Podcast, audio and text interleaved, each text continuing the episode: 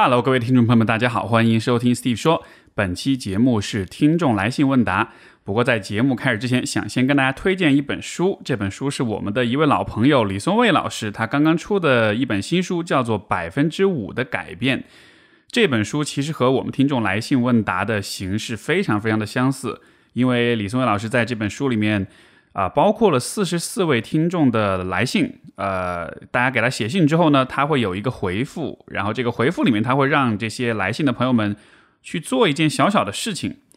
然后在一个星期之后给他反馈。那么这本书其实就记录了所有的这些来信，他提的小建议，以及一周之后的反馈和他的一个复盘，是一个跟听众来信形式上非常相似的啊这样一本书。然后这本书的。观念其实我非常非常的喜欢，因为你从书名就看得出来百分之五的改变，也就是说，对于李松蔚老师来讲，他认为人的改变是很挑战跟困难的，所以你不用追求那种奇迹般的完全彻底的改变，而是试着在每一次都做小小的一点改变，做一点扰动过往的惯性的这样一种小改变。他认为这种在行为层面的尝试是比那种在精神在思想层面的那种顿悟和醍醐灌顶的感觉，相比之下，可能是这种小小的尝试是要更有用一些。所以这个书它是一个非常行动派的一本书，我读完之后也很喜欢，所以这个地方就非常想把这本书推荐给大家。那我也跟李松老师有聊，他最近呢工作比较忙，所以暂时没法来我们的节目去串台。但是呢，之后的话，我会尽可能想办法邀请他来我们的节目上面，更多的跟大家聊一聊关于改变自己、关于改善自己的问题的这样一些话题。那么这个地方就先把《百分之五的改变》这本书推荐给大家。各位要是感兴趣的话，可以在 Show Notes 里面找一找啊这本书的链接，然后就可以买到这本书。我个人非常推荐，我觉得是一本可读性很强。以及对于问题提出了很多很有意思的思路，这样一本好书。好的，那接下来进入到我们今天的听众来信问答的环节。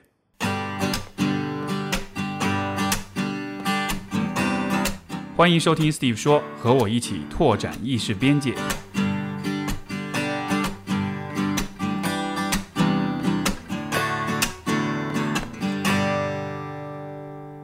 我们今天第一封信来自西西，他说啊，这是第一次给您投稿，但却是第二次求助。最近听了很多播客，呃，您的话语和文字依然那么温柔和深刻，特别喜欢听众来信这个环节，于是想把自己的经历也分享出来。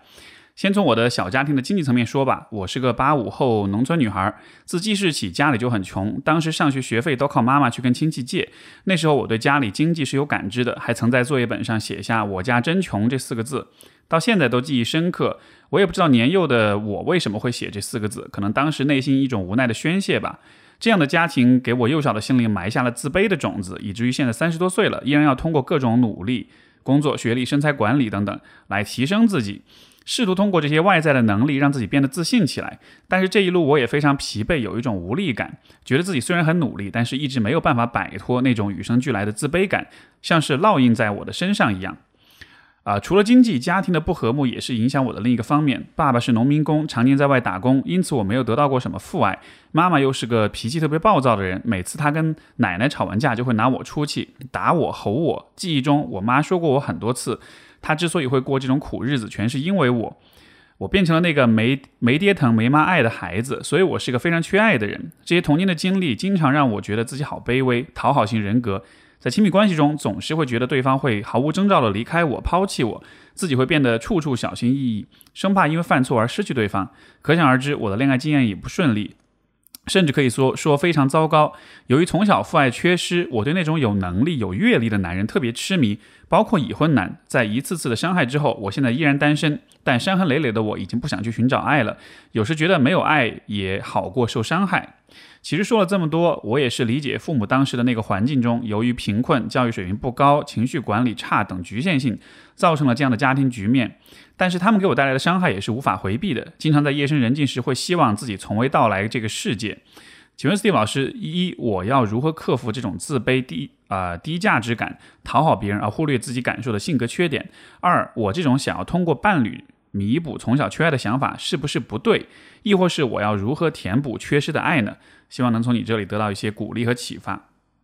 其实我觉得这个你说的第一个怎么克服这种自卑低价值感的这个性格缺点这个问题，你其实已经回答了一半了。为什么这么说呢？因为你自己也讲到，其实你理解了父母在那个环境中的他们的局限性造成了这样的局面，对吧？所以你已经把你这个人和你所面对的环境分离开了。这一点非常非常的重要，因为对于很多人来说，他们在经历各种各样的不幸的遭遇的时候，他们总会觉得这些事情好像是由自己引起的。但是，当你能够把自我和环境区分开来的时候，这已经是迈出了非常重要的一步。那么，我想补充的另一半的答案就是说，我们需要看到人是什么样的一种动物呢？人这种动物，它的最重要的一个属性就是它的适应能力，就是。从生存的角度来说，从进化的角度来说，人类这种最为智能的生命，对吧？它的智，它就是我们为什么是有智能？我们有大脑，我们有理性思维，所有这些功能，其实根本上来说，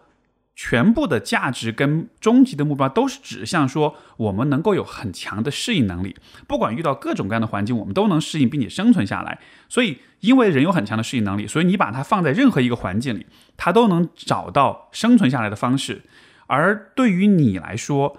你所长大的这个环境，不管是贫穷，是家庭的这种矛盾冲突，是你的受忽视也好，这些就是你所处的那个环境。而你内心的自卑也好，低价值感也好，讨好别人也好，我们可以理解为这些全部都是你为了在那样的一个环境里生存下来而做出的一种调整。这种调整可能会让你感到痛苦，包括让今天的你感到很不开心，吃了很多亏。但是我们需要看到这些啊属性、这些状态的存在啊，它其实就是一种适应的方式。因为你讲到说，你会把这一些呃部分定义为是一种性格的缺点。从我的角度，我不太会认为这就是一个。所谓，因为你说性格缺点，就好像是把这事儿定死了，对吧？就是你的性格就是这样，以及它是一个缺点，就好像已经是一个很负面的一种定性的判断了。但是从我的角度，我更多会理解为，那就是你对当时那个环境的一种适应，而且某种程度上，我可以说你适应的还打引号挺好的，对吧？但是这种好不是说，呃，这个结果好，而是说你的反应，你所发展出来的认知、想法、行为，确实是在那个环境里有让你。熬过去，有让你撑下来，所以虽然这个结果确实让人很感到很无奈，但是我也想让你看到你的这一些部分，它就是一种适应的过程。所以我觉得，或许不用就是认为这就是一个性格的缺点。那么，如果你能理解这样的话，我觉得接下来的一个思路其实就是要看到今天的你的环境啊，周围的人际关系的环境，包括你自我的条件，各个方面的状况，包括经济条件。就他和你小的时候已经不一样了，但是这个地方发生的状况呢，就是你一直在用适应儿时环境的那一套策略，去继续适应当下的这种环境。这个其实也是很多的这种原生家庭问题长大了之后给我们带来困扰一个根本的原因，就是因为小时候的那种创伤、那种困难、那种痛苦，它让人印象太深刻了，忘不掉，对吧？所以你长大了之后，其实环境已经改变了。但是因为以前的那个印象很深，所以你还是在习惯性的去用老的模式去适应新的环境，所以才会产生这样的一种问题。而且这里面还有一个额外的挑战，就是因为我们是习惯了某一种特定的看待问题的方式，比如说你提到的，你觉得别人会突然就会抛弃你，或者是说你觉得你很贫穷很匮乏，我们习惯了这样一种看问题的方式之后。我们真的就会在现实当中有选择性的去找到证据，证明这种看法是对的。换句话说，其实就是我们的这种啊理解世界、看待自己的这种模式、这种模型，他小时候建模了之后，长大了之后，这种模式它其实是有一定的惰性的，就是它会有一些呃拒绝去改变的这样一种倾向，所以。我们刚才说，你长大了之后，其实环境已经不一样了，对吧？但是因为你小时候的这种模式，它时间比较久，它印象比较深刻，所以当你试图在一个新的环境里用新的视角去理解现实的时候，那个老的模式就好像是你可以理解为它像是一个有生命力的一个生命体一样。这个时候，你其实是要把它，你实际上把它杀死，对吧？你要让它停止工作，你要你要把它关闭掉，但它会有它自己的一种反抗，就是我不要被。消灭掉我，不要被关掉，我要继续去主导你的想法跟认知，我要继续去影响你的判断，所以在这样一个情况下，就会产生今天的你对今天的生活有你的一套认知，但是过去的那个惯性的部分它也会存在，所以这两者之间其实就会产生冲突，而在这个冲突当中，可能对于你来讲，今天的你好像有一点扛不过，对吧？所以你会发现那种过去的惯性的那个部分比较难去改变，所以说才会觉得这好像是自己的一种性格缺点。那么为什么过往的这种模式会有惰性呢？其实这又是一个，我觉得还是挺能令人理解的一个原因，就是如果你过去的经历当中包含着一些没有被看见、没有被理解、没有被消化的情绪的话，那么这种过去的回忆跟模式就会一直存在。啊，如果你能够去看到这些部分，就说的直直白一点，就是回忆起往事，然后啊。你终于能够哭出来了，你终于能够把你的愤怒、把你的委屈、把你的难过都表达出来了。然后你哭完了、骂完了、愤怒完了之后，你可能就放下了。然后这样的话，你对于这一个部分的经历可能就没有不会再继续去去对它有执念，因为过去的事情如果对我们有情绪困扰的话，我们就很难忘记它，很难放下它。它就像是一个没有理清楚、没有解决清楚的一个部分一样，所以可能。我们需要先做的还是对过往的经历有这样一个梳理，因为你也说你也看到了哈，就是有这种局限性，所以我觉得这可能意味着你已经在一定程度上有点走出来了，因为你可以把这个自己和环境区分开了。那所以我的理解就是，呃，去处理过去的这种回忆跟经历，把当中的情绪给消化或者给释放出来，完了之后，你就可以对过去的自己告别，包括对过去自己看问题的方式告别。啊，这一个部分。在告别的时候，可能也是很困难的，因为那毕竟是你很熟悉的一种模式。但是你需要和他告别，你需要告诉他说：“今天我走到了不同的人生阶段，我不再需要你，我不再需要这样一种视角跟理解问题的方式了。所以我要跟你告别，我要成为一个真正的成年人，我要换一个新的方式去生活。有了这种告别之后，你再去建立自己新的一种看问题的方式。通过这样一个过程，其实就帮助自己，就是真正的去学会了啊理解跟适应当下的环境。那么。这个过程联系到你的第二个问题，就是通过伴侣去弥补小时候缺爱的方想法，这个到底对不对啊？或者如何去填补这种缺失？我觉得这是一个很好的方式，就是通过好的亲密关系去弥补缺爱的这个过程。呃，因为我们前面讲了，小时候的模式是为了适应小时候的环境，在今天的你，如果能找到好的亲密关系，我们为什么说好的关系是疗愈性的，对吧？就是因为在一个健康的。啊，积极的亲密关系里，相当于就是给了你一个新的环境。如果你能去适应这样一个新的环境的话，你所建立起来的那种认知的模式，其实就会和以前的不一样，它就会替代以前的模式。所以这是非常好的一种可能性。但是呢，对于你来说，你之所以在关系当中会伤痕累累，会吃很多亏，我觉得恰恰是在于你在寻找伴侣的时候，其实还是在参照小时候的那种看待他人，尤其是看待男性的那种方式。因为你说了，你是在有这种父爱的匮乏，所以说后来在选择伴侣的时候，其实是被那种匮乏给驱动的，对吧？就是，呃，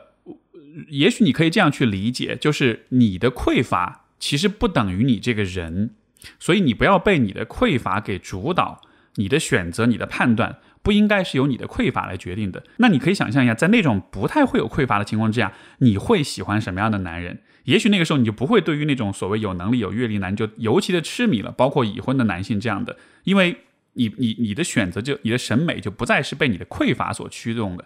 所以我是觉得我们可以去寻找伴侣来填补自己，甚至是来修复自己、来疗愈自己，但只是在选择伴侣的过程中，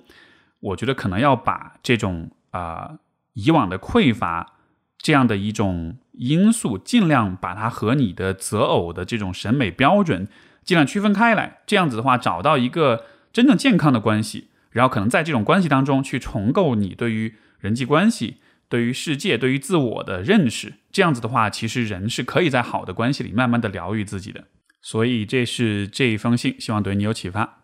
我们的下一封信来自小鱼，他说：“Steve 你好，虽然听节目时间不长，但每次都获得一些启发跟力量。”啊，今天看了你和 C C 之间录的视频，讲你你们之间如何守住真爱，很是羡慕。我结婚才满一年，但是跟先生的距离反而没那么近了。他有时候下班回来，我跟他说话，他都不怎么回应。很多时候我跟他表达我的情绪的时候，他也表现出不想听或者不耐烦的样子。但是结婚以前，他很愿意听我倾诉。他情绪不好的时候，我很容易察觉到，会主动问他发生什么，是不是压力太大。大多数时候，他不愿意告诉我，我继续问他就会直接说我很烦。现在我们交流越来越少了，我本来就比较敏感，现在这种情况我更容易情绪低落。他工作很忙，经常很晚才回来。去年疫情，他工作受到影响，而且换了房子，生活压力有些大。我们结婚以后，我换工作来到他的城市，这里没什么朋友，工作上与同事的交流也很少，常常感到沮丧、孤独。他是我唯一可以倾诉的人，所有的不开心。呃，所以有不开心的时候都会跟他讲。他说我想太多，说我敏感，在生活上我很关心他，照顾他，但他却叫我不要对他那么好，让他压力很大。他心情好的时候会很关心我，照顾我的感受。我想跟你请教的是，他不愿意跟我讲话或者表达他的感受，是因为 我的消极情绪太多，给他造成了太大的压力吗？是不是对他的情感依赖有些过度了？我该如何调整？有什么事情需要我们一起去做，才能加强彼此的沟通呢？或者需要我先做出改变，然后引导他？我觉得可能有这样几个角度。第一个就是啊，这个其实是每一对夫妻或者是伴侣都应该在关系的某个阶段所讨论的一个问题，就是我们各自是怎么理解情感支持这一件事情的。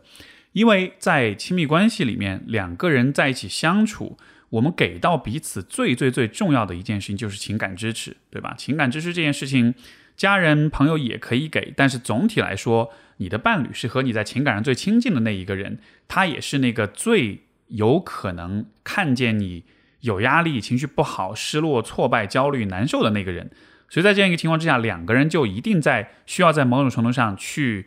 为彼此提供情感支持。而我们如何提供情感支持，对方怎么样才会感觉到被有有被支持到？包括啊，就一方面我们怎么我们愿意怎么去处理自己的情绪，另一方面我们愿意怎么去。啊，照顾对方的情绪，就这一个问题，这整个这一块的问题，其实是两个人需要啊达成共识跟默契的。呃，它确实是亲密关系里特别核心的一个功能。如果这个问题上双方没有达成共识，我的方式和期待与你的方式跟期待不一样，那这样的情况下就会出现问题。所以，当我看到小鱼所描述这个情况的时候，我会觉得这个好像在一定程度上就是这个问题没有达成共识。你的老公他似乎，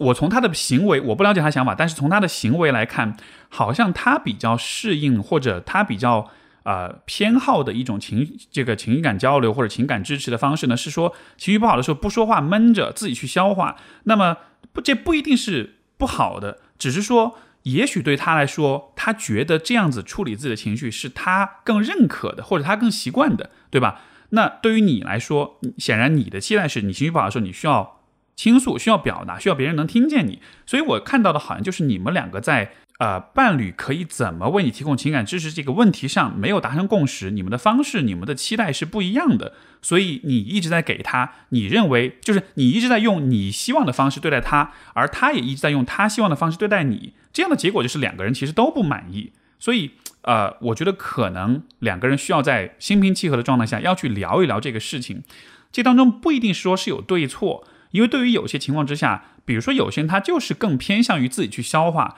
而且可能这个方式对他来说一直都是管用的，所以他可能更信任这种方式，对吧？而对于另外一些人来说，他就是比较习惯跟别人说，也是一个他熟悉、跟安全、跟呃呃很很很有信心的一种处理方式。所以这个地方其实就是两个人要就这种方式方法跟期待。做一种沟通，达成一种共识。那么这样的话，当下一次他想要自己待一会儿的时候，可能你就会知道，OK，他在选择对他来说有用跟习惯的方式。而当你想要去倾诉的时候，他也需要明白这个是你需要的一种方式。他虽然不习惯，但是呢，他需要照顾到你，他需要去看见说这是你呃对你来说更有用的一种方式。所以这种呃通过沟通去协调两个人的差异，这个可能是啊很重要的一个对话的主题。那么，沿着这个思路，我们再去讲第二点，其实就是，啊，人都会就是自然的、逐渐的发展出一些适应环境、适应关系的一些策略。你看前面讲到的情感调节、情绪调节的方式，对吧？你老公好像比较喜欢自己待着、自己闷着、独自消化，你比较喜欢去跟人交流。这样的两种方式，可能在你们以往的生活中都是管用的。当你们在小时候，当你们在单身的时候，当你们还在学生时代，当你们还没有结婚的时候，就是以往的生活相对比较简单，挑战相对比较少，所以这个方式不管你们选择什么方式，显然你们的方式对自己来说是管用的，所以这个方式才会一直存在，对吧？它就会变成一种习惯。但是这个地方，我觉得啊，夫妻双方都需要看到的一个客观的事实，就是当我们结婚之后，当我们的生活往前走了之后，这个如果人生是个游戏的话，这个游戏的难度是在一点一点的提高的，对吧？结了婚之后，有房子呀，有工作的压力啊，包括以后有小孩啊，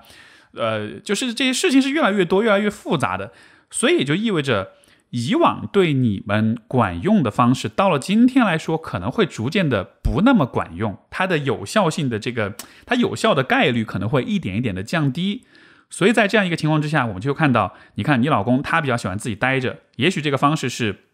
以往对他是管用的，但今天这个游戏变复杂了，对吧？然后这个两个人需要在情感上有一些互动，但是当他情绪不好，他又自己待着的时候。如果他是单身一个人的话，这个方式会管用；但如果他现在有了结了婚之后，这个方式带来会，他虽然也会有用，他能够帮助他消化好情绪，但同时会有一个代价，这个代价就是他的这种自己带着会给他的伴侣带来一些困扰，觉得距离变远了。所以今天这种调节方式，就算依然管用，但是它的代价、它的副作用是越来越强的。啊，我觉得对于你来说，可能也是有一个类似的状况，就是。啊，你以往你会期待，比如说是跟啊男朋友或者跟身边一个最近的一个人去交流，然后呢表达交流，这样之后的话，可能你自己心里面就舒服了。但是可能以往的生活，比如说学生时代或者是刚刚毕业工作的时候，呃，生活没有那么复杂，工作也没有那么复杂，这个时候你不太需要考虑倾诉者，就是就是呃就呃说错，你不太需要考虑聆听者他的情绪状态，对吧？因为大家总体都是一个。比较轻松的、比较比较自在一种生活，所以每个人的烦恼没有很多。这个时候你找人去倾诉的话，通常能得到比较好的回应，然后你也不太需要担心对方会怎么想。然后这样的情况下，你的这个策略也是管用的。但你看，今天其实他的生活也变得更复杂了，他也有了更多他自己的烦恼。所以当你去用这样一个强调倾诉的方式去向他去表达这些的时候，你的这个策略的副作用就也会越来越大。所以当双方的行为的副作用都越来越大的时候，怎么办呢？那这个时候我们就必须要去做一种调整跟讨论，就是我们都看到彼此在做的事情副作用都越来越大，这显然不是是这个不可持续的。那我们就需要商量一种新的、更可持续的一种方式，而这个就是我觉得现在你们可以去做的一件事情，因为我感觉他和你在这个问题上，你们都想要去回到过去的那种模式里，但是实际上生活在往前走，关系在往前走。你们没有办法再用熟悉的方式去处理当下了，这显然是一个不可持续的一种方式。所以我还是鼓励你们，就是用一种发展的眼光去看待这个问题，也去共同的去面对这件事情，去承认说我们现在需要作为夫妻，作为一种新的人生阶段的伴侣，需要发展出一套更好的、更可持续的一套策略，去为两个人在关系里都能够啊得到充分的情感支持。然后还有一点。我不知道，也许这是一个思路哈，就是我其实觉得你们两个或许都可以从对方身上有所学习。什么意思呢？你看你老公他好像比较善于自己消化，对吧？那么他自己消化时是怎么做到的？他的情绪是怎么处理的？显然他是比较习惯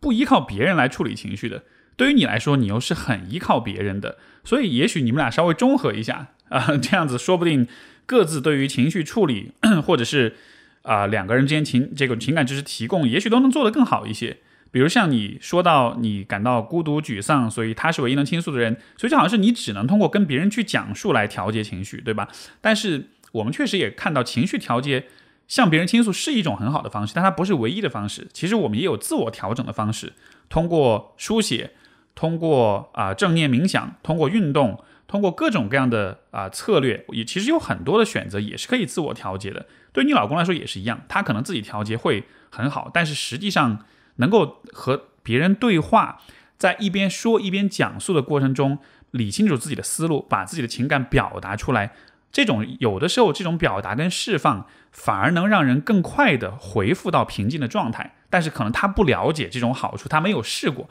但你很了解，对吧？所以就是或许两个人都能够教给彼此一些东西，你们是可以向彼此学习的。我们都让自己的情绪调节的策略更丰富、更多样一些，这样子的话，大家也能更有效的去照顾好自己、照顾好对方。所以，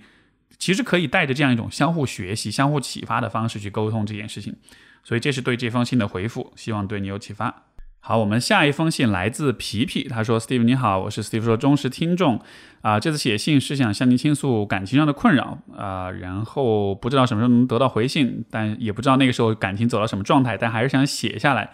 因为书写本身就是一种梳理跟观察啊。你看这个地方就是给上一位听众的一个很好的启发啊，就是书写确实是很好的梳理跟观察，所以蛮有必要的。”呃，然后皮皮说，我和女朋友在一起一年多了，我也是女生。之前我们相处都很甜蜜，很亲密，呃，很享受平常生活的小确幸，有很多共同的爱好，我们互相照顾，有很多沟通。但近来发生了一些事，让我们的感情进入挑战期。去年四月份，他的弟弟出了重大的变故，他深受打击，情绪低落，时好时坏。而户外运动是他调节情绪的重要方式。周末他会经常出去徒步，和朋友呃户外的朋友聚会。而我正在考，呃，在职考公，周末需要在家复习。我们工作日是分开住的，周末我希望他能陪陪我，我感到很失落。啊，他是不是不喜欢和我待在一起？是不是没那么喜欢我了？虽然理智上我知道不是那样的，但内心还是控制不住的有很多不安。我们也聊过这件事儿，他说他最近确实没有没有办法对我那么耐心贴心，但他想多点照顾自己。其实我真的能理解他，他有自己排解的方式和圈子是好事，对我们的关系也是一种解压。啊，我也会为自己没有好好体谅他而感到内疚，但是我需要兼顾工作和考公，常常自顾不暇。以前我是一个很独立、很有安全感的人，在我在思考为什么现在这个时候会变得患得患失。我想是因为我们正处在一个比较脆弱的阶段，在一起一年多，感情逐渐从热恋期转到平淡期，而我也从那种被肯定、被需要、被爱护、自我感觉良非常良好的阶段，走向了他没那么爱我了，我没那么特别的幻灭阶段。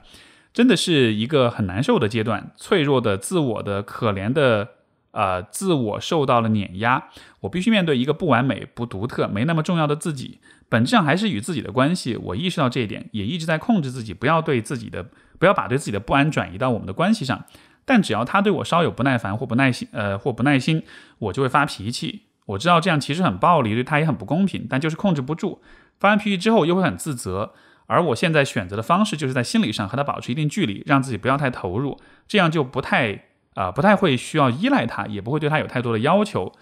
啊，C 老师很想跟您探讨，就是如何处理这种从热恋期向平淡期过渡的心理落差和幻灭的感觉。当两个人都没有太多能量时，又怎么把握照顾自己？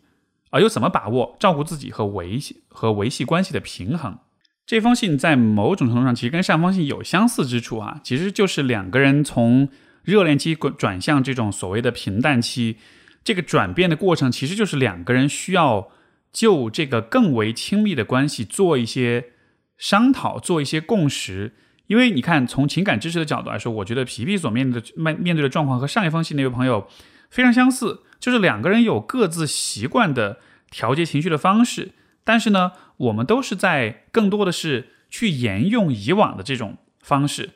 这种方式对自己可能是管用的，但问题是现在两是两个人在一起了。以前你自己照顾好自己就 OK 了，你不用担心这个方法给别人带来什么样的影响。但现在两个人继续沿用老的模式，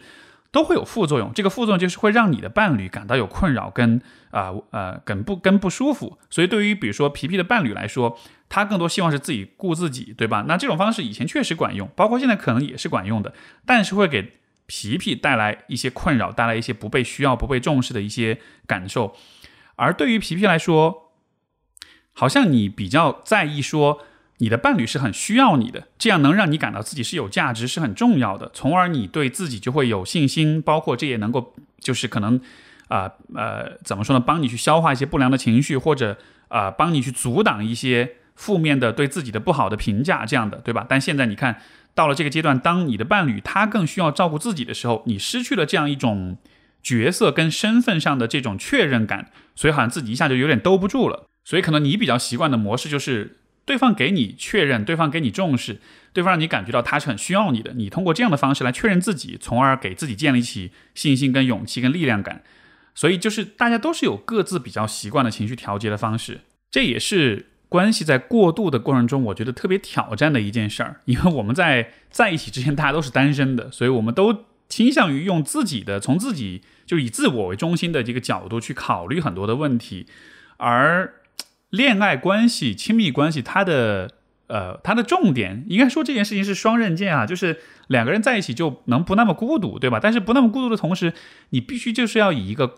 协作的。合作的啊，达成共识的一个方式去看待这个关系。说这个其实也让我回想起，就是我跟我伴侣，我们在经历这个热恋期转向平淡期，也不是平淡期，但就说是一种热恋期过去之后，要进入到很具体的生活现实当中的时候，这个阶段两个人就是会有更多一些的冲突，你会总体感觉两个人的摩擦是上是上升的。然后这个对于呃经历了热恋期之后呢，我觉得心理上确实会有些落差，但是这是很正常的事情。因为热恋期的时候，因为荷尔蒙的因素，对吧？就是大家就是会有选择性的忽视很多的问题，看到的都是美好。但是现在你们在做的，我觉得倒不是一种幻灭，我觉得恰恰是两个人开始进入到了一种非常真实的关系的现实当中了，非常真实的生活的现实当中了。这样的一种进入，实际上是让你们重新落地了，让你们对于彼此的感觉回到了很真实的现实当中，从而你们才有可能。开始一起去建设一种更为落地在现实当中、更为可持续跟啊有效的一种相处的模式。所以我是觉得这个阶段可能两个人需要达成这样一个共识，就是现在我们的关系到了一个我们需要很努力的去共同建设、商讨、呃协调的这样一个阶段。所以这个时候，虽然我们两个人都比较倾向于用以往的方式来处理关系。但是我们现在确实需要更多的考虑，我们怎么样可以一起共同的去面对关系，这个可能是这个阶段非常非常重要的一个点，而且这个时候也需要尽可能的去相信对方，相信两个人的关系，因为人在不安全的时候，我们都倾向于去保护自己，就这个不是说你自私，而是说这就是人的本能，对吧？但是在亲密关系里，我觉得是需要有这样一个。迈出去的过程，像我之前聊的亲密关系，我都会说要有一个臣服的过程，对吧？以前说的那个臣服是指在情感上，就是你要打开你自己，放下你自己对于感情的想象，然后就是更多的去信任这个关系是美好的。而现在进入到这个磨合跟相处的阶段，也要有一种信任，有一种臣服，就是我需要相信，我把更多的注意力跟关注的重点放在关系的建设上，而不是保护我自己上面。我要相信，当我这么做的时候，最终是会有好的结果的。当两个人，当然前提是两个人真的是诚意的啊，对这个关系是诚心想要去投入的。如果是比如说本来就没有那么喜欢，或者有点别的心思想着分手什么，那这个就不成立了。但是如果两个人真的都对这个关系是积极的，是想要去啊啊为对方好的，为关系好的，这个时候我们真的就需要有一种这种对关系的信任，就是你要敢于去。不那么的像以前那样以自我为中心的去处理情绪、处理关系，而真的是想想看什么对我们的关系更好，而不是什么对我自己更好。如果两个人都能带着这样一种态度的话，你们至少就可以开始就你们的关系去有一些真正建设性的一些对话跟讨论，然后可能两个人才能够逐渐的得出一些啊真正有效的一些沟通跟情感支持的方式。在这种沟通当中，我其实很喜欢做的一件事情，就是很清晰的告诉对方，在这样一个情况之下，其实你怎么样对待我，会让我感觉比较好，对吧？比如说站在皮皮的角度，呃，你要在家里面这个复习，然后这个时候其实你可以问问看你自己，如果你需要对方来呵护你、照顾你，啊，你觉得他怎么做会让你很满意？他一直都守着你会让你很满意吗？可能不会，因为你会知道他其实也需要有他的空间，对吧？那么他怎么样的情况下对你会比较好呢？比如说周末周六跟你待一块儿，周日他出去玩，这样子的话是不是他也能比较满意，你也能比较满意？或者比如说这一周他出去玩，下周他来陪你，就是说你在问你自己什么能让你最满意的时候，你其实就会开始去思考什么样的方式是能让双方都满意的。然后大家各自把这个问题想清楚之后，再来再来交换一下答案。这样的话，可能就能比较明确的知道对方到底期待的是什么，对吧？因为我们在啊讨论关系问题的时候，我们经常会做的一件事情，是一直在告诉对方我们不喜欢什么，什么让我们不满，什么让我们不开心。但是我们很少呃去认真的去想，我最喜欢的是什么，什么东西最能让我满意。所以，如果你能更清晰的告诉对方什么能让你最满意的话，那显然会比。就是一直告诉对方什么让我不满意是更有建设性一些，所以可能也是可以这样的一个方式去做些讨论吧。那么这就是对于皮皮的回复。好，我们的下一封信来自一位叫小刘的朋友，他说：“呃，斯特老师你好，本人女，现在在一个工科学校读研三，研一的时候喜欢上了带我的那个师兄，可是那个师兄要出去读国，至少呃读博至少五年，还有就是他条件比我好太多了，即使不出国，应该也不会有结果，所以就一直把自己的感情藏在心里。两年过去了，前几天他突然用开玩笑的语气吐槽国外局势不好，好的话就可以回国追我了，让我觉得他有没有一点可能是喜欢我的，想向他表明自己的心意，又怕他只是开玩笑。还有就是，即使他也喜欢我，现在也回不了国，所以我想问一下，面对一份注定不会有结果的感情，要不要表达出来呢？虽然我常常说活在当下，但是我们连当下都不会有。其实通常遇到这样的情况，我都会鼓励你表达出来，但是我鼓励的原因不是去看这样的表达到底会不会有没有，就是会不会有结果。嗯，当然有没有结果也不一定。我我觉得这个都未来是发会发生什么都不好说，但是我通常都会鼓励把爱意表达出来，是因为。如果我们把这个事情脱离了现在的这个关系，我们站在你这一生的角度去考虑，就是你希望在亲密关系里，你希望在面对喜欢的人的时候，变成是一个什么样的人？那么我们就会看到，如果你是一个心里有爱意、有情感，总是能够顺畅的、自然的表达出来，有信心的啊，这个清晰的表达出来的人，这样的一个你。在在亲密关系的任何一个阶段，其实它都是一个很健康的行为，对吧？不管是以后你在跟别人表白的时候，还是在呃谈恋爱的时候，包括在结婚以后，包括有了孩子以后，在任何一个阶段，你心里面有那种爱意跟情感，能够自然表达出来，这都是一件好事情。所以你可以理解为，今天这个要不要表达，我们就不要考虑它的后果会如何了。你今天选择去表达的目的或者意义，是在于让自己养成坦诚、自然流露爱意这样一种习惯，是为了训练你自己多一次这种啊直抒胸臆、让爱意流露出来的这样一种啊练习习惯。有了这种习惯之后，以后的你才能够在未来的亲密关系里更好的表达。如果比如说我们形成的习惯是，哎呀，每一次反正也不会有结果，那我就不要表达了，对吧？这样的结果就是，你多遇到几次这样的情况，比如说这一次是这个男生有这样的原因你不能表达，下次遇到又是别的原因，好，那每一次结果都是不表达，都是藏心里。时间久了之后，你就会，就是你的行为反过来就会啊影响跟塑造你的对自己的认识，对自己的这种呃定位，你在关系里的角色，从而时间久了，你就会慢慢的变成一个在表达爱意之前有很多顾虑，要考虑很多结果、很多因素的人。然后就没法表达了，对吧？那样的话，你可能就变成了一个不太表达爱意的人。所以我是觉得，有的时候我们是一次一次的这种行为，它真的是会塑造我们长期的这种啊情感模式、表达模式啊人际关系的这种模式的。所以在这个角度来说，我鼓励你表达出来，带着这样一种塑造自己啊的这样一种目的去想这个问题，而不是这个关系有没有结果的问题。然后另外再补充一点，就是我觉得。如果我们要把表达爱意看成是一种能力的话，我其实蛮看重的，或者我认为很重要的一点是，你在表达的时候能够比较清晰的、比较详尽的去表达。呃，有的时候这个一一方面是从表达的效果上来说，另一方面当然也是从你自己对自己的了解上来说。什么意思呢？就是有的时候，如果我们只是告诉对方“哎，我喜欢你”，对吧？就这样一个表达。功利的角度来说，这种表达的效用是比较有限的，对方可能不太会容易，相对来说不太容易被这种说法给打动，对吧？从你自己来说，你也只是就说你的语言别也是你内在的想法的一种反应。如果你对外说出来就只是我喜欢你，那么可能你心里面对于你喜欢对方到底是怎么想的，这种感受到底它的细节是怎么回事儿，可能也会比较模糊，也会比较不清楚。所以我一直是认为，我们向别人。表达我们的想法，这个过程既是信息交换，又是一种帮自己去澄清的过程。所以，当你向对方表达喜欢的时候，我的建议就是可以试着去比较详尽的表达你喜欢他的是什么，他打动你的是什么，这包含哪些回忆，在哪些时刻、哪些场景之下，你又感受到了这种情感，你对这种情感是什么样一种理解？比如说，当你想到这个人。你身体是什么感受，对吧？有的人会像有的时候我们会说这个小鹿乱撞呀，会说这个英文里面会说就是你胃里面有蝴蝶在飞这种感觉，这些感受其实都可以试着去描述出来。呃，你在表达这些感受的时候，也可以让对方知道，就是我看到你我是什么感觉，你做哪些事情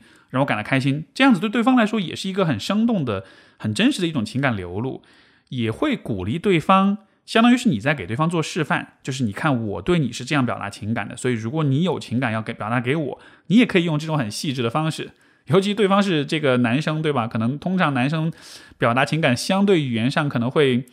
嘴稍微笨一点，但是你给了他这样一种示范之后，诶，万一他也有要表达的情感，那么他也可以用更加生动跟具体的方式来表达。这样子的话，呃，你们要有情感流动的话，这种语言上的这种精确性就会更强一些。双方给彼此带来的感动跟触动也会更多一些，所以如果你最终决定去表达的话，我也鼓励你就是说的详细，说的生动一点，好吧？这个是给这个小刘的回信。好，我们的下一封信来自莎莎，然后这封信他说是一封感谢信，也是对自己的成长小结。我其实想把这封信分享出来，因为我觉得他也在提到了一些比较成功的呃自我成长跟思考的一些经验，所以想分享给各位听众。呃，莎莎说，我在生活中一直是个想的比较多的人，成长过程中没有大的起伏，成绩中等偏上，父母在编制内工作，对我的要求不算高，相对佛系。硕士毕业后找了份工作，感觉还算喜欢，后来换了几个工作，也都是同一类的技术研发岗位。工作闲暇之余会感觉很迷茫，不知道自己想要什么，所以有时很怕闲下来。二零一八年有了女儿之后，老老公工作忙，而我的时间全在工作和孩子上，夫妻交流为零。每天早上我去上班，他和女儿还在睡。晚上我已经和女儿睡了，他才下班回来。我无法理解他的各种行为，经常会觉得如果这样长期下去，肯定会离婚。我知道他工作忙，但同时也认为，如果他肯做，有一定的时间做一些事情，比如洗一只碗，啊，我觉得得不到认同和关爱，经常在深夜深夜里痛哭。曾经有两次被他发现，他只是很不解的看着我，告诉我的解决办法就是别想太多。我说的他都听不明白，提出的。要求他都做不到，让我觉得更加痛苦。以前我一直是一个看似坚强的人，从来不在别人面前哭，包括我老公，也不知道怎么坦诚而清楚地说出自己的需求和感受，更不知道该从哪个角度理解和改善现在的生活状态。听了您的节目以后，有了更宽的知识面，把其中的观点应用到我的生活工作中，学习您和嘉宾聊天的切入点，找里面推荐的书看，颠覆了我以前的世界观、人生观、价值观。我从原生家庭和社会环境的角度，给自己找到了理解自己和老公的角度。同时对学习到的东西进行实践，努力克服内心的恐惧。和老公深谈了两次，谈以前的生活，谈最近的感受。目前感觉他有了一些变化，至少会在出差时经常给我打打电话，积极反馈他的观点。我现在正在努力地发现自己的内心，使自己内心变得强大而从容。我会继续按时间顺序逐个听您的节目，直到最新一期。相信生活一定会变得更好。我对自己的发现包括。我和老公的问题其实一直存在，只是因为有了女儿更凸显。比如以前交流也不多啊，我对自己有很多预设，做不到就会很焦虑。比如一个月不给女儿做一顿饭，就感觉自己不是个合格的母亲。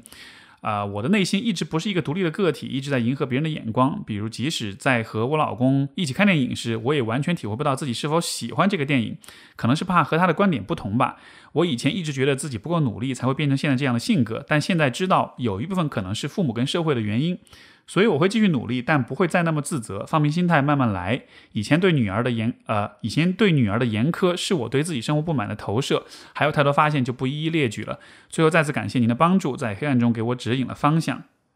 这个特别感谢莎莎能给到这样的一个回馈。然后，因为她也在标题里说，这是听到一百期的时候的一个感谢性跟成，呃，这个成长的总结。呃，其实我我有两点感想想要分享。第一就是。有的时候，可能有些听众会说，好像我在节目里面说的有些话题是有点重复的，就好像有些人会期待每一次有新的内容，比如说这个来信，对吧？说来说去，好像就是原生家庭、感情等等这样一些问题。呃，我对这个问题的看法是，虽然这些事情主题有一定的重复性，但是这种重复性当中其实有另外一层的意义，就是如果我们从人的学习的角度来说。啊，什么是真正的学习？学习不是说我今天跟你讲了一个案例，然后去回应他，然后你听到这个回应，OK，这就变成是一个知识了。因为你只是听到了这一个案例，但是你还不具备去理解其他的不同的新的情况的这种能力。所以你需要做的事情，其实就是，比如说关于亲密关系不同的案例，各种各样的案例都去听，听了之后你自己才能有一种。自己的模式，自己的我们说的这个理工科一点，才会自己有一个内在，你会呃通过不同的案例的采样去帮自己去建模，对吧？你建立了一个内在模型，这个内在模型才能帮助你去处理你生活中遇到那些跟你听到这些故事有一点相似但不完全一样的这些新的情况。所以有用的学习、有用的成长、有用的知识，它不是了解了一件事情之后，把它记下来了，这个这个就叫知识，这个是死记硬背，对吧？我们真正需要的成长跟学习，是你逐渐建立起了自己的一套看待问题的方式、行为的方式、沟通跟处理问题的方式，从而这一套方式，它不仅能够解答之前的那些案例，它也能够在未来的生活里面帮你处理那些新鲜的新发生的那样一些状况。所以在这样一个层面上来说，我觉得这可能也是我的播客能够帮到一些朋友的原因，就是你在不断的听不同的人的案例，但其实那个当中的一些道理、那些原理，你在慢慢的潜移默化的去吸收、去学习，最终变成了你自己的一种看待问题跟沟通的一种方式。所以，呃，从莎莎的来信里面，我也有看到这样一种变化，这也是让我非常欣慰的一点。另外，我也觉得非常高兴的一点就是，啊，你看这个莎莎之前的关系里是对。伴侣有很多的怨言，对吧？感觉这是一个，就是夫妻交流为零，以后肯定会结婚啊！一想到就觉得哇，这个状况感觉就没有任何的希望了，就已经卡死在这儿了。但是在夫妻关系里面，如果你想要去改变对方的话，经常很多时候你可以先做的事情都是改变你自己。这个地方我们先不说其他的问题，就是你自己的成熟度的问题，或者是你的自卑的问题，或者是看问题的方式问题。我觉得。在改变别人之前，先试着去改变自己，会带来一个非常重要的帮助，就是你在改变你自己的时候，你就能感知到改变自己这件事情有多么的不容易，对吧？你要改变你自己，你会发现你要有很多的思考，你要有很多的交流，你要去听很多、读很多，要尝试很多，有的时候可能尝试了之后还会失败。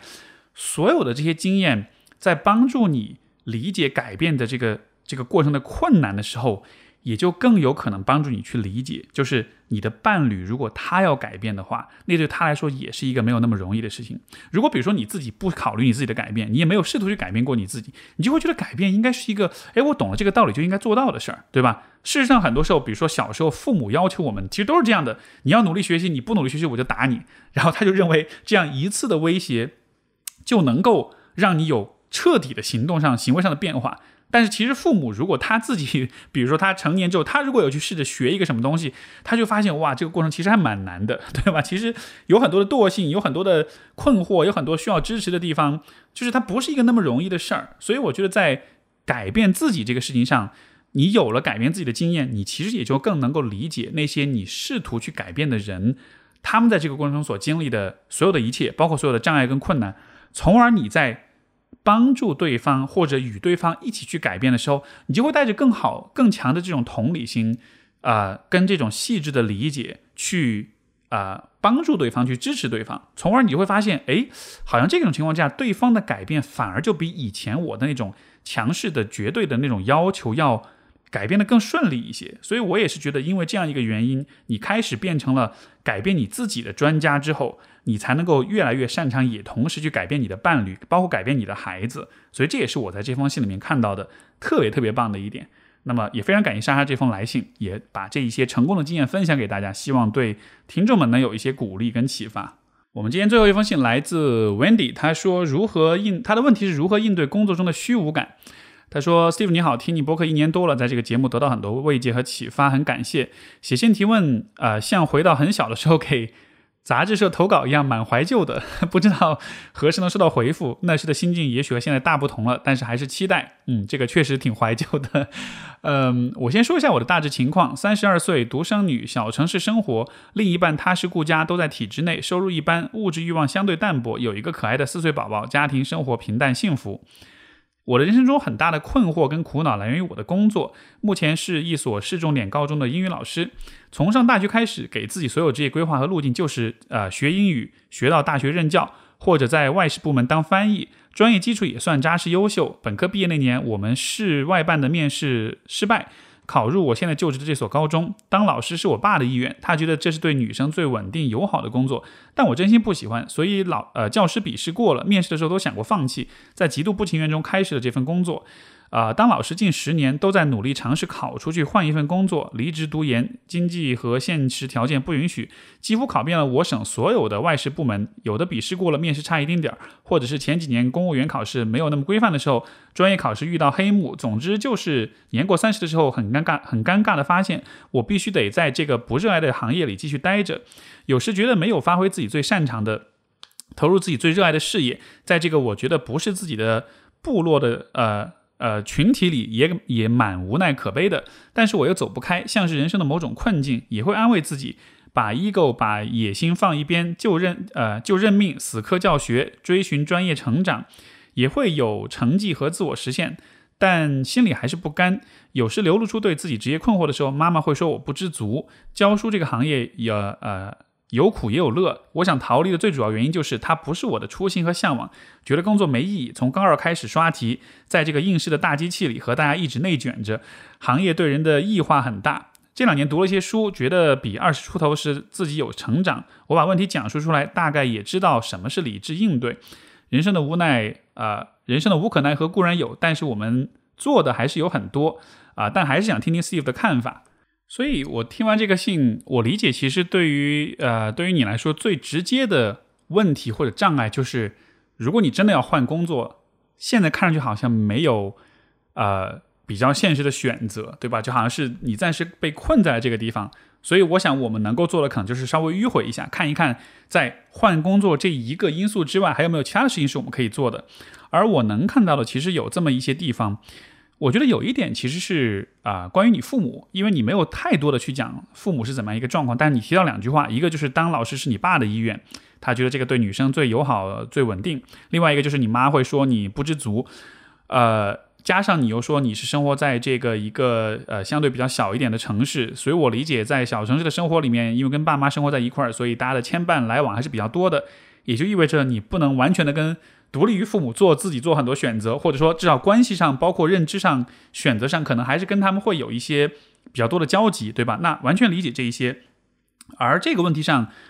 也许你可以做的事情是试着帮助父母去理解，就是你作为一个人还是会有变化跟成长的。那这个地方我做一些脑补啊，因为我没有那么了解你父母是怎么样一个状况，但是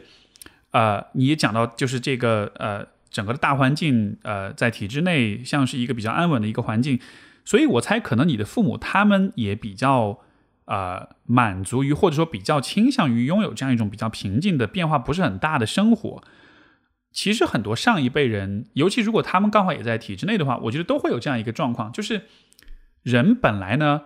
随着年龄的增长，你的阅历、你的知识其实会越来越丰富，你看世界的方式也会越来越呃多元。你的意识边界在不断被拓展，对吧？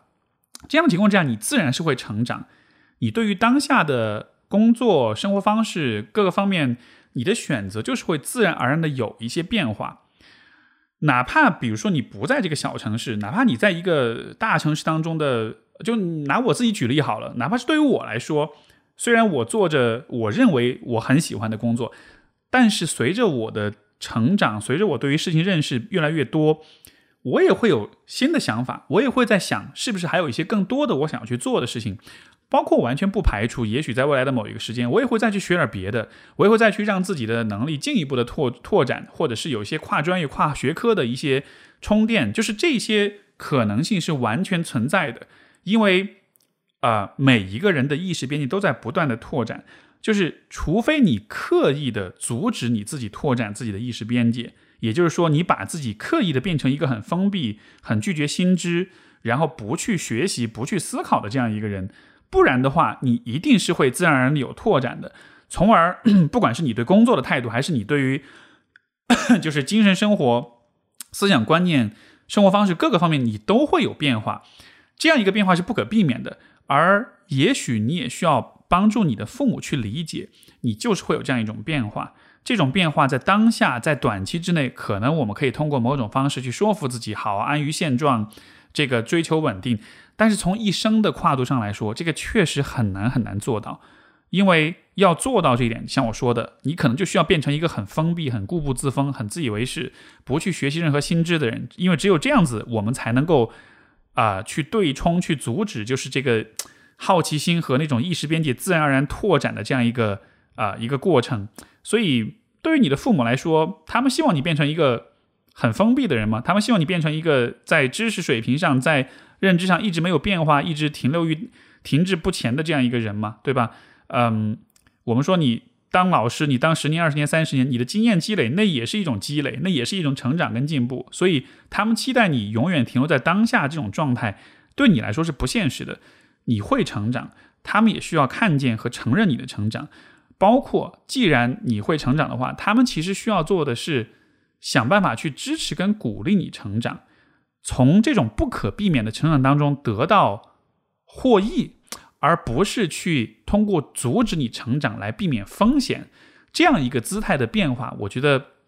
怎么说呢？对于你父母来说，在认识上的这种变化，其实还蛮重要的。嗯，他们。怎么讲呢？他们第一次做父母，所以他们可能不懂这一点，他们可能不太理解孩子在这个方面是有这样的需要的。这个点是，也许你可以帮助你的父母去理解的一个点。他们虽然现在年纪很大，但不代表他们是完美的父母。这一点他们可能还没有搞明白，但是这个确实可能是一个需要你去教会他们的一点。然后，当你能够得到他们更多的理解跟支持的时候，我猜想这可能对于你就是对自己的人生规划，包括事业上的这种规划。肯定不是决定性的帮助，但是我觉得这至少能是有一些支持，对吧？因为听上去给我感觉好像他们的看法对你来说还是有一些影响的，所以给自己创造这样一种环境，得到一些重要他人的支持，这个是我觉得去改变自己生活现状或者做自己想做的事情一个非常必要的一种准备工作。然后，另外从一个很比较现实的、比较实操的层面上来说，我其实不是非常明白，就是。啊，你的这种职业上的这种追求，它的具体追求的是什么？因为你说你没有发挥出自己自己的擅长，你想要去大学任教和外事部门当翻译，呃，发挥自己的语，所以我理解可能是语言上面的这种天赋，对吧？呃，包括你想要去做翻译的话，这个翻译是不是也可以理解为它不是一个？呃，必须要通过全职工作来做的事情，当然我不知道哈，你的现实肯定有你很多的具体的这种限制或者是状况。但是，比如说，如果你想要做翻译，也许有没有可能在业余的时间进行翻译呢？包括当你在教你的学生的时候，是不是也有可能把一些跟翻译有关的东西就是引入进去？甚至我会想象，比如说你的学生们，他们也未来会，他们其中有一小部分人，也许以以以以后也会成为。英语的老师，或者说是呃这种专业的翻译人员，那其实今天你在做的事情，也像是去帮他们做好这样一种准备一样。所以我不知道，就是你所想要追求的东西和你的现在的工作当中，这个区别到底有多大，或者它的重叠性到底有多大。因为我理解，就是在高中做老师啊，可能帮学生刷题考试，这个这个确实是这个现实这个怎么说环境当中一个必须要完成的任务。我理解这一点，但是就嗯，你像我回想起我自己的英语老师，在高中时候的老师，其实他对我的影响还是蛮大的。这种影响倒不是在说他英语真的教了我多少，或者是真的让我英语变得有多么好，我觉得而是他传达出传达出的那种对语言学习那种姿态跟那种态度，就是。呃，语言不光只是一个应试的工具，它是有意义的，它是有令人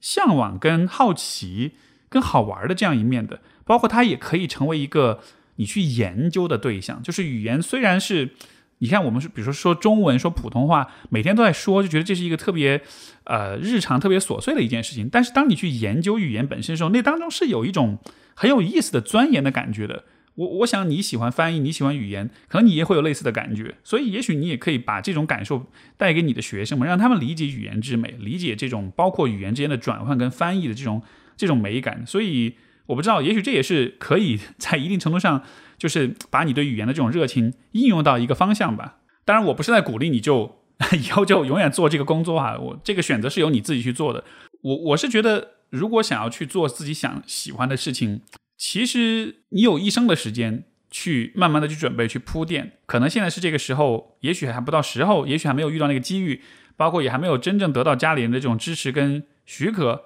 但是我还是鼓励你，就像我们我第一点所讲的那样，就是人在不断的拓展，在不断的发展。所以其实你的工作、你的事业，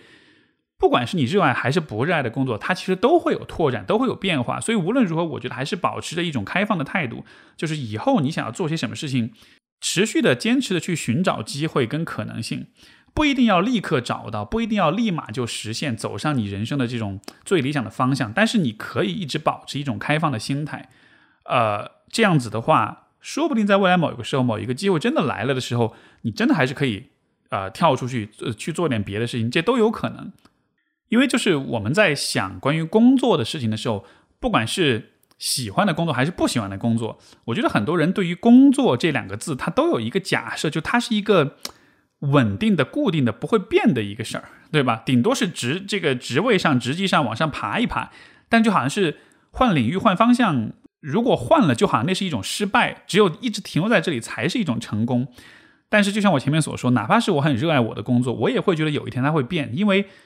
工作其实最终还是你这个人的一种反应，你的意识、你的知识、你的经验各方面的一种反应。你只是在通过工作去把你这个人和这个世界之间建立一种连接，建立一种桥梁。你把你自己的能力、跟智慧、跟经验、跟知识，通过工作去表达出来，并且把它转换成一种社会价值，对吧？所以，我们看待工作的时候，就不是说我不管我这个人是什么样，我就得去做这个工作，而是我是一个什么样的人，我就通过什么样的工作去把我的这一切都表达出来。从这样一个角度去看，也许你就不用对你的。工作就不管这工作是不是你想要的，你就不需要对工作这件事情有一个很被动的一种试图去去啊怎么说呢？试图去要把自己套进去，要去适应工作的这样一个一种心态了。就是我面对工作，我觉得大家会有一种很被动跟很很次等的，很就是要你要低工作一等的这个感觉，对吧？我觉得啊，工作是一就是工作像是我的老板，我必须要听他的才行，我必须要围着围着他转才行。我会觉得反过来，工作还是为你这个人服务的。你表达你自己，你创造一些东西，那只是工作，只是你的途径而已。所以我觉得找到喜欢的工作，无非就是找到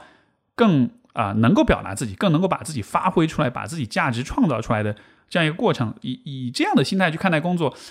就可能你在心态上你会把自己跟工作这个概念放得更平等一些，而不是老觉得你是在他之下的，有一种要为他而活的感觉。所以，这样一个小小的心态的调整，或许也能让你对这件事情更有信心一些，好吧？所以这就是啊这封信的回复。那这也是我们这一期节目的所有的内容。就感谢各位的收听，也感谢各位来信的朋友们的分享。我们就下期节目再见，拜拜。